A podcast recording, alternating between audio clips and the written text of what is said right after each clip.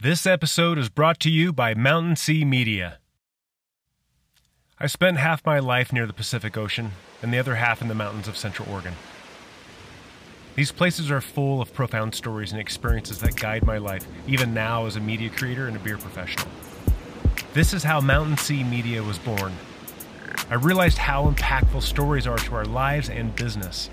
Stories share good experiences and the warmth of friends they improve business by sharing these experiences and connecting deeply with our customers. If you'd like to connect better with your customers through copywriting and storytelling, contact me at jeremy at mountainseamedia.com. It's your story.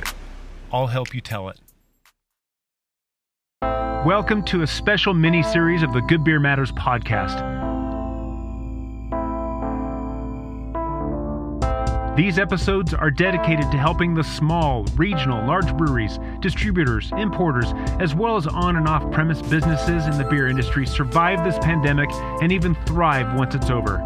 In this special series, we hear from industry experts to get their take on the biggest challenges and what you can do about it. Julia Herz is the Craft Beer Program Director at the Brewers Association and publisher of craftbeer.com. In her role at the BA, she serves as an educator and as a spokesperson for the association. She also co authored an excellent book, simply called Beer Pairing. Julia, thank you so much for coming on to this podcast. I've been wanting to talk to you for quite some time now. Yeah, I appreciate the chance to do this in a focused environment and right back at you. Well, and and, and I was I, I, had hoped to do a a, a longer uh, podcast episode, a little lengthier conversation for the for kind of like the the general podcast, but um, this is the current environment that we're in, and uh, you have. Um, you have some very uh, uh specific, uh, unique, and great insight that I definitely wanted to uh, to uh, borrow for the sake of uh, the uh, businesses out there. Um, so hopefully we can have you back on a on a regular podcast. But for now, um, I, am just grateful that you came on to my little mini series of the pandemic podcast uh, to kind of help those uh, businesses in the beer world uh, survive and then thrive. So I, I appreciate you being here. Absolutely. Um, uh, just as a quick housekeeping thing, um, in case there's that one person out there who is not aware of you, uh, your work, and uh, and everything else that you do in the beer world, will you give us just a, uh, a quick background on your uh, role in the beer world? Sure. Um, my background is I am a home brewer by uh, by hobby, and still to this day love it. Uh, my background professionally is I was a broadcast journalism major, worked at CNN Washington, D.C. Bureau out of college, um, and did many jobs and iterations in my career. But when I finally found my way to the Brewers Association, I felt like I found a home. Um, I've been the craft beer program director uh, since 2007, and uh, I'm honored to be one of the one of the voices and advocates on behalf of independent craft brewers in the U.S. Excellent. Uh, and uh, one thing you left out is you wrote a, a tiny little book about uh, beer and food. You want to talk about that real quick? Yeah, thanks for bringing the, the fun geeky stuff into the mix because it's not just all about the business of beer, right? Oh, well, that's um, what I beer, do. I bring the geeky stuff in. It's important. Um, I mean, the beverage brings us together, beer brings us together, and there's so much connection there too to community. Um, and when you get to the sensory side, uh, I just love the aspects of what's going on with beer, and the pairing component is so in um, into my kind of DNA now that I wrote a book on it. I co-authored the book Beer Pairing, uh, launched the end of uh, 2016, um, and it's everything I would want any beer educators, beer geeks, brewery um, reps, and/or brewers to know about beer pairing and how it can work for you. Perfect. Uh, and I did get a copy of that book, uh, and I that is on my vast list of books to uh, read through again as I uh, prepare for the next level of Cicerone. Um, but it, you know, for me, we can talk about uh, the beer science. We can talk about water chemistry. We can talk about uh, grains and uh, and ground to glass type of stuff all day long. A- at some point, I have to ask the question, "So what?" And for me, uh, the the uh, beer flavor and pairing with food is the answer to that question. So what? Um, so I appreciate your work in that uh, in that part of this wonderful world. Yeah, very well articulated. I oh, love it. Thank you. Um, so uh, before we get into, uh, no pun intended, the meat and potatoes of this, um, what are you drinking? I have in front of me, and I'm talking to you from my home um, in Lyons, Colorado. Uh, right, um, uh, the next town over is not just Boulder, Colorado, where the association offices are, are located, but also Longmont, Colorado. And we've got this little triangle of amazing breweries. I just cracked it. I don't know if you could hear that. Oh, yeah. Now I'm pouring it into my glass. And so I've got the Upslope Lager. It's a great uh, midday beer, um, very sessionable.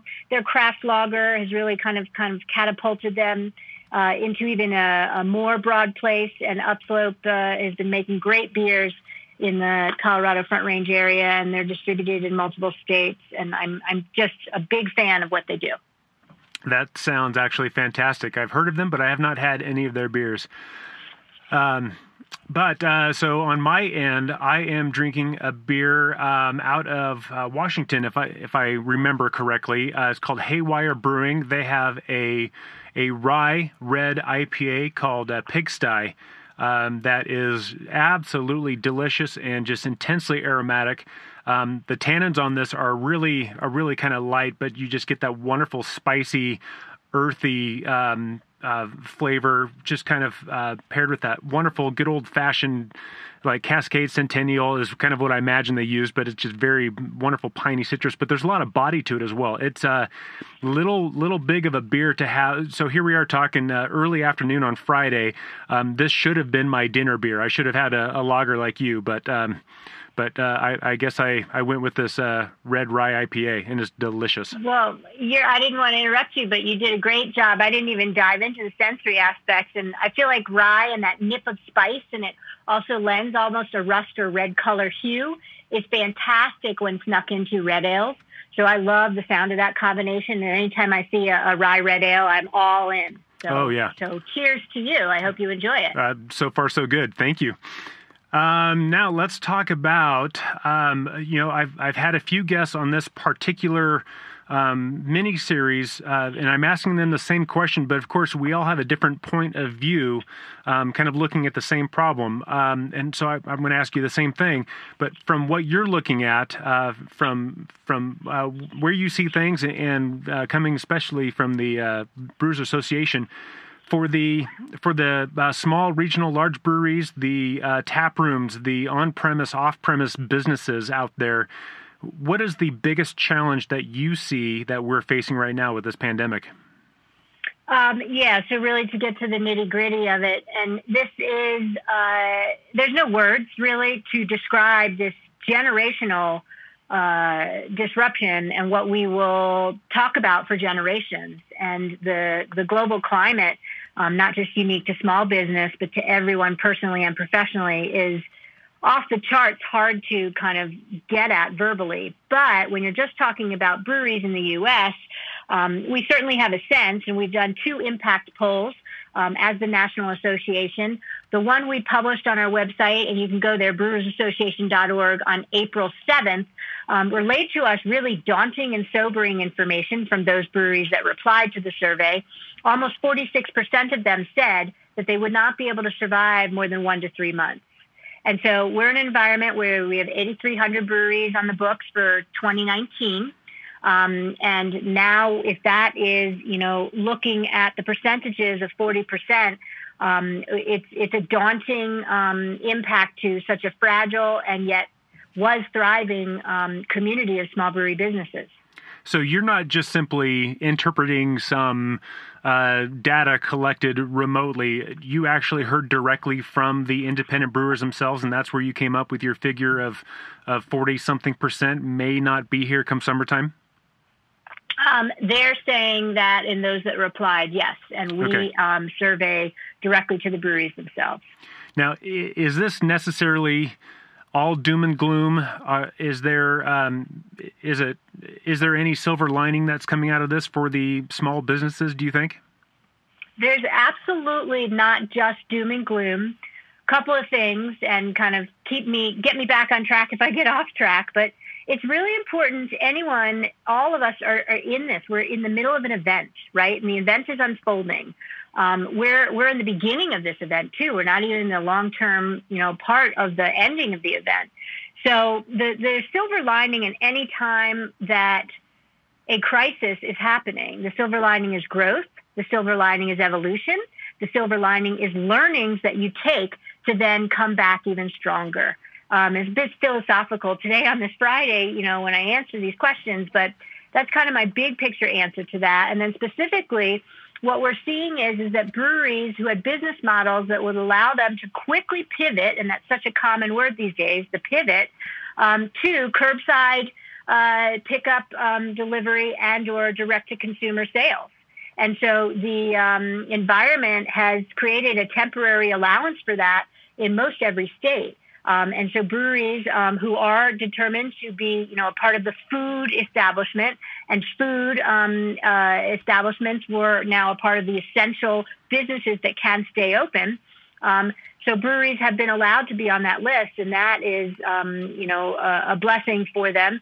The third of the sales that they'll be able to pick up from the to-go, the delivery, the curbside um, is not necessarily going to keep the doors open long term, but it's going to maybe make the difference for that extra days or weeks of sales that when they finally do get back on track and we physically are all going back out into dining and hospitality establishments again, um, that maybe they were allowed to uh, have that sales boost long enough to keep keep the doors open. So I think that's part of the silver lining and then also getting breweries to get their head in the game um, around diversification, right? Uh, you know, breweries that have gift cards are, are doing sales, uh, not just for beer, but merchandise, gift cards, um, and, and the like. And so that is, I think, a big lesson that a lot of breweries are seeing and maybe going to apply here forward as well. Well, and and I kind of see this as uh, you know I prefer to look at the world uh, with uh, an optimistic point of view. Um, you know, keeping realism and data kind of in line with all that. So I'm not a, a, a hopefully a hopeful romantic when it comes to optimism.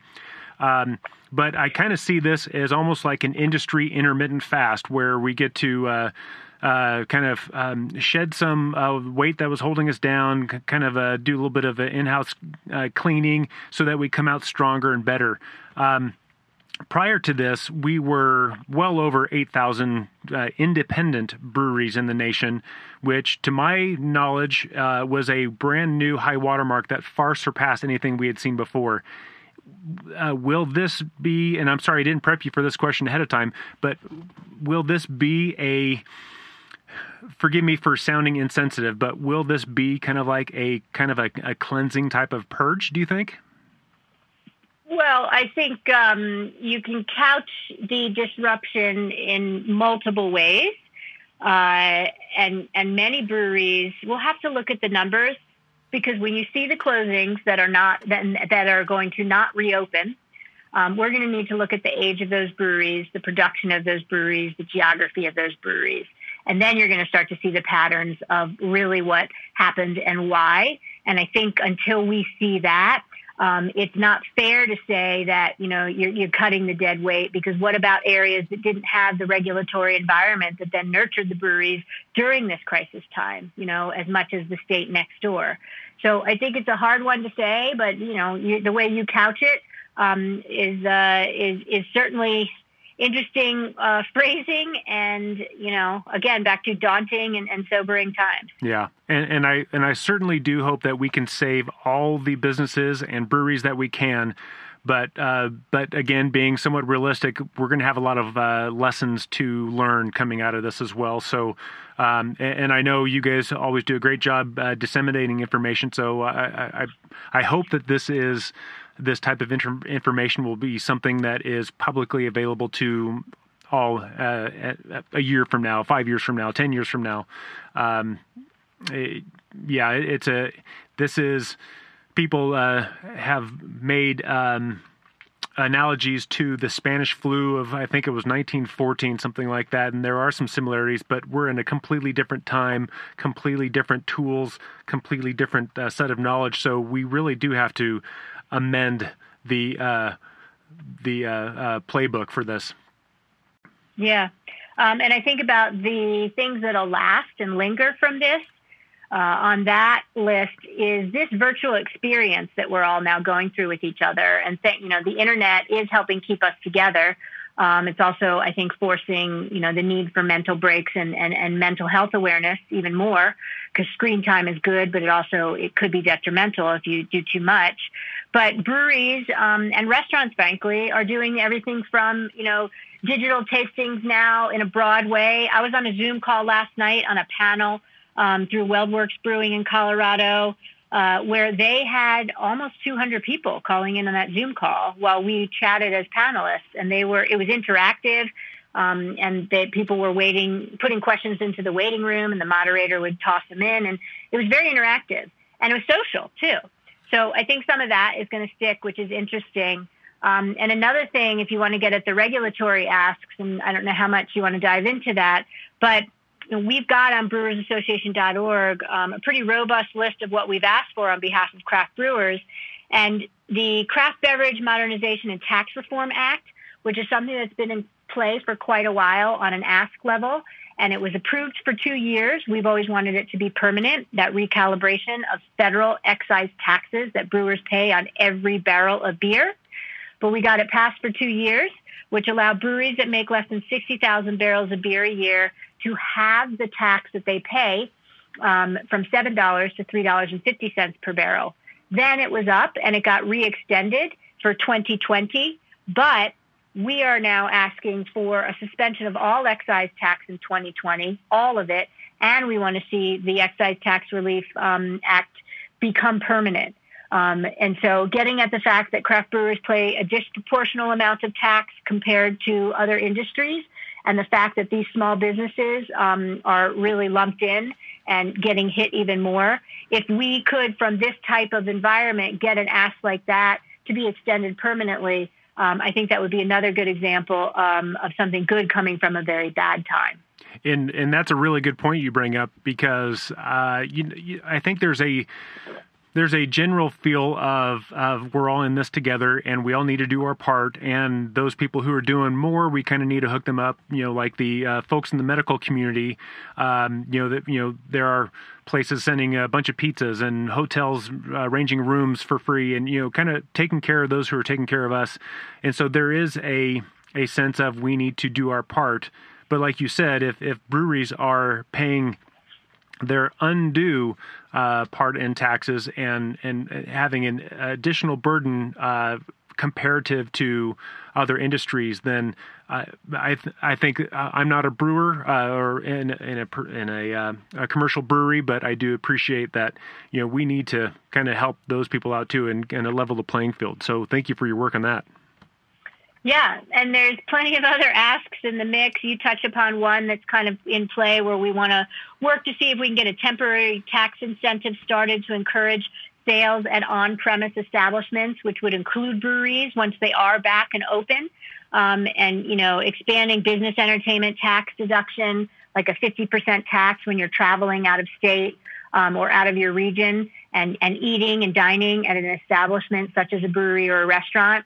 Um, those kind of incentives can help um, when us as the average you know consumer are ready and comfortable to go back into dining um, and hospitality establishments. And that's a whole other thing to get at because in this environment there's a spectrum of, uh, of responses and reactions and new expectations being set my comfort level might be more liberal to go out to a public space than somebody else who's maybe really wanting to be conservative and and and, and much more protected and and you know uh, cloistered. Uh, so there is this whole uh, question mark lingering, even though states are now reopening as early as next week and saying um, the reopen um, America again plan from the White House and the feds, and states are doing their own version of that but as early as next week, some states are saying, okay, this is how we're going to reopen, and this is what restaurants need to do, and bars are treated a little differently, which is interesting. But where our comfort level as, I guess, consumers, um, I always like to refer to myself as a beer lover, but consumers um, is going to be different for different people, and how do establishments and breweries focus on helping people feel comfortable that they will be, I can't guarantee safe, right? Nobody can, um, but as safe as can be based on the practices and standards that have been set forth for proper sanitation and proper social distancing. Yeah, and as of this recording, I think I read in the news this morning that Georgia is just uh, getting ready to start opening back up for business as far as like a phase one. Um, you know, I'm in Oregon, and uh, you know, my wife works in a non-essential medical uh, capacity, um, but that office is uh, get, preparing to open back up in the beginning of May. Um, so, the, so we are starting to make plans to to open up America for business again. Um, some of it may seem a little cavalier, some of it may seem a little conservative. Um, but I think moving forward, we are going to see a combination of that. Um, you you put the you uh, you said it perfectly. When I go to the grocery store, I've got a mask on, but there's you know tons of people who don't. As we move forward and start going back to tap rooms and, and breweries again, um, I think there will still uh, be a need for uh, a, a, creative way to open up the space that makes it feel safe and comfortable for everybody. Um, and, and, the question I wanted to ask you earlier, but I'll just kind of ask it now because it kind of goes hand in hand with this stuff is. Um, uh, what are some of the more creative ways that you are aware of uh, that breweries have been able to continue to engage with their customers? Absolutely. Um, I'll give you one example. Again, I'm, I'm all about the small towns. Uh, another small town near me is Berthoud, Colorado. Wonderful little brewery called City Star. They're definitely a Great American Beer Festival award winning brewery. Um, I've got in my fridge right now their red ale. Speaking of red ales, um, one of their hazy IPAs, one of their traditional American IPAs, and then a bunch of their sours. So they do crowlers to go, and then they also do incredible bottle, bottled sour and barrel program. Whitney and John own it, and so I went out there to check out what they were doing as my first in four weeks get out of the house, go to a brewery, finally visit, and I really did have to kind of bide my time and say it's not about me, wait, and and yet I wanted to support breweries, so I ordered online on their website and their order, uh, the order confirmation came to my email, and then I drove 20 minutes to the brewery, and they basically say, text us when you're here, um, and you pull up, and they've got this big tent outside the front of their door, um, kind of on the sidewalk in front of the brewery, which is on the main street in Berthoud, Colorado. And their their two staff were there, keeping safe social distance from customers and each other. They had masks on and gloves. Um, and I talked to Whitney for a while and I got a sense of how they were creatively doing what they were doing. And she said their sales were down more than 40%, um, uh, but the to go sales was helping them at least mop up some of it. And one thing I noticed when I was there was an incredible little program called the Pay It Forward program. And they had all these little stickies, those, those kind of um, post it notes on the front door of the brewery and the front window, and there were hundreds of them. And when you order your beer online, you're able to, for six dollars, buy somebody else a beer. And when they show up, they can grab that little sticky and get a get a crowler to go or get a beer. Um, you know, at least have the beer waiting for them when the brewery fully reopens. So super creative, meaningful way to generate business and also give back to others. And that's great. That's great. Um, uh, in fact, there is a uh, tap room near my uh, house, about uh, 20 minutes or so away. Uh, awesome tap room. It, it, you know, every time I walk in there, it feels like I'm walking into Cheers because it's family owned, and, and everyone that walks in there, um, the, the, the family knows each of their customers by name. It seems, um, and they've got like I don't know, like 36 taps on the wall too. So this place doesn't suck. Um, uh, but I walked in there last week. Um, and uh, and and the owner told me that you know thank God they bought a crowler machine because they were able to sell uh, sell all their beer to go because otherwise he it sounded like it would have been dire if it weren't for that crowler machine. Um, mm-hmm. Yeah, and, yeah. And I'm aware of other places that are, are just using this time to do some creative videos, all the stuff that had been on the uh, marketing back burner for quite some time, but they're finally putting them out now. So there there is a quite a bit of creativity to stay engaged and continue to foster that relationship that they've that all these businesses have spent so much work and time trying to build. Yeah, and frankly, the draft component has really dried up. It's a double whammy to small brewery tap rooms um, because they not only were depending on everybody to come in the front door and just order beer by the pint or tasting glass, right? Um, but then the, the small amount of accounts that they did have near their brewery were mostly only draft. And so going to packaging is a definite pivot that we've seen most breweries go mm. to in, in March if they weren't already on the train. And you bring up exactly the one of the biggest solutions, which is the crowler solution, um, and and you know the good old fashioned growler, uh, crowler being a can. Um, but we have really seen technology help craft brewers in that way. And as long as the supply of crowlers can keep up, because there was a bit of a shortage that we heard about yes. in March, um, we're we're going to be good. And and it's all about that diversification. One package doesn't work, try for another, um, and definitely do the pivot when you can. Yeah, uh, and and you know sometimes it's not that big of a difference that makes all the difference. So uh, hopefully brewers are staying creative. Um, so uh, one of the big questions that we kind of talked about what brewers are doing to survive.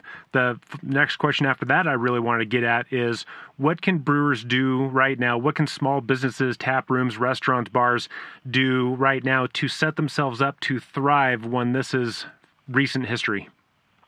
Yep, and that's certainly on our radar. Just this morning, um, we published two big things, by the way, and I can talk about the the brewer, um, the Believe in Beer Relief Fund in a, in a minute if you want. But we just also published a checklist for reopening guide. Ooh, and these good. considerations are definitely what we want breweries paying attention to for standard operating procedures to put in place so they are ready to reopen. And there's so many guidelines now that they would need to follow in their retail establishments that were just not on the radar as much before. Um, and it has everything to do with keeping not just you know your customers feeling comfortable to come in the front door uh, because you've done proper sanitation and social distancing, but also making sure your staff right? Your staff mm-hmm. remain safe and um, have the proper uh, PPE, you know, type of equipment. So everything from hand washing and um, standard operating procedures to restarting your draft system um, to getting you know your uh, enforcement uh, visible to what you expect your customers to do. How do I handle going into the restroom? How do I handle opening up that door? Um, how, where do I stand when I want to pay? Um, and having the customers be a part of the problem, part of the solution, not the problem. And that has to do with communications within your brewery, with signage and taping off certain areas, and really getting a little more rustic, right? Um, not as nuanced and, and about uh, you know the architecture um, and, and visually aesthetically pleasing things but things that can be put physically in our view so we know what the expected flow is within the establishment to remain safe as customers. Now, are these assets available now? Yes. BrewersAssociation.org and our COVID Resource Center has it all. Okay, and and I will uh, I will find that and and uh, and link that in the the notes I put out with this episode as well for anyone who's listening. Um, uh, uh, then I guess to kind of finish this up, um, how can anyone connect with? Well, you, we are. You just mentioned the Brewers Association, but um, will you repeat that? But just for anyone who wants to connect either with you or with the Brewers Association to get this information and even more information, uh, where can they go for that? Sure. So brewersassociation.org is the main website as uh, the National Association with a members only um, area, but everything we publish on COVID, everything we publish on brewery safety, and multiple other topics are all free and available whether you're a member of ours or not. Uh, and if uh, people just want to double down on uh, beer and food again, what was the name of your book one more time? Sure. Uh, beer pairing. Can't forget it. It's all, it's just right there. Beer pairing and um, you can follow my beery adventures and foodie adventures on at Herz H E R Z Muses. So it's at Herz Muses. In um, mostly, I'm active on Twitter. Awesome. Um, and uh, any final words of wisdom? Anything you want to add to this? Uh, no, uh, not. Well, I guess I could summarize it with: be kind to yourself, be kind to each other, support each other. I think our country um, is about to get into even harder times as people um, continue to get affected by this interruption. And so we need to remain diligent on how to help each other, check in with each other, be verbal and advocate for yourself if you need help, um, and uh, pay attention to what makes you feel happy and good. And then uh, always giving to each other can help you with that as well. That's a great point. It'll take some time to reopen, but it'll take even while uh, a while longer to get out of the woods, um, proverbially speaking. But um, thank you so much for coming on this uh, uh, mini show, and uh, thank you for your insights. Okay, Jeremy, I'm going to look forward to that beer pairing podcast we're going to do one day too, right? you got it. You got it. Great. Thank you. All right. Take care. Bye bye. Thank you for listening to the special mini series of the Good Beer Matters podcast. I hope it was helpful, and I can't wait to have a beer with you out in public again soon. Until then, cheers.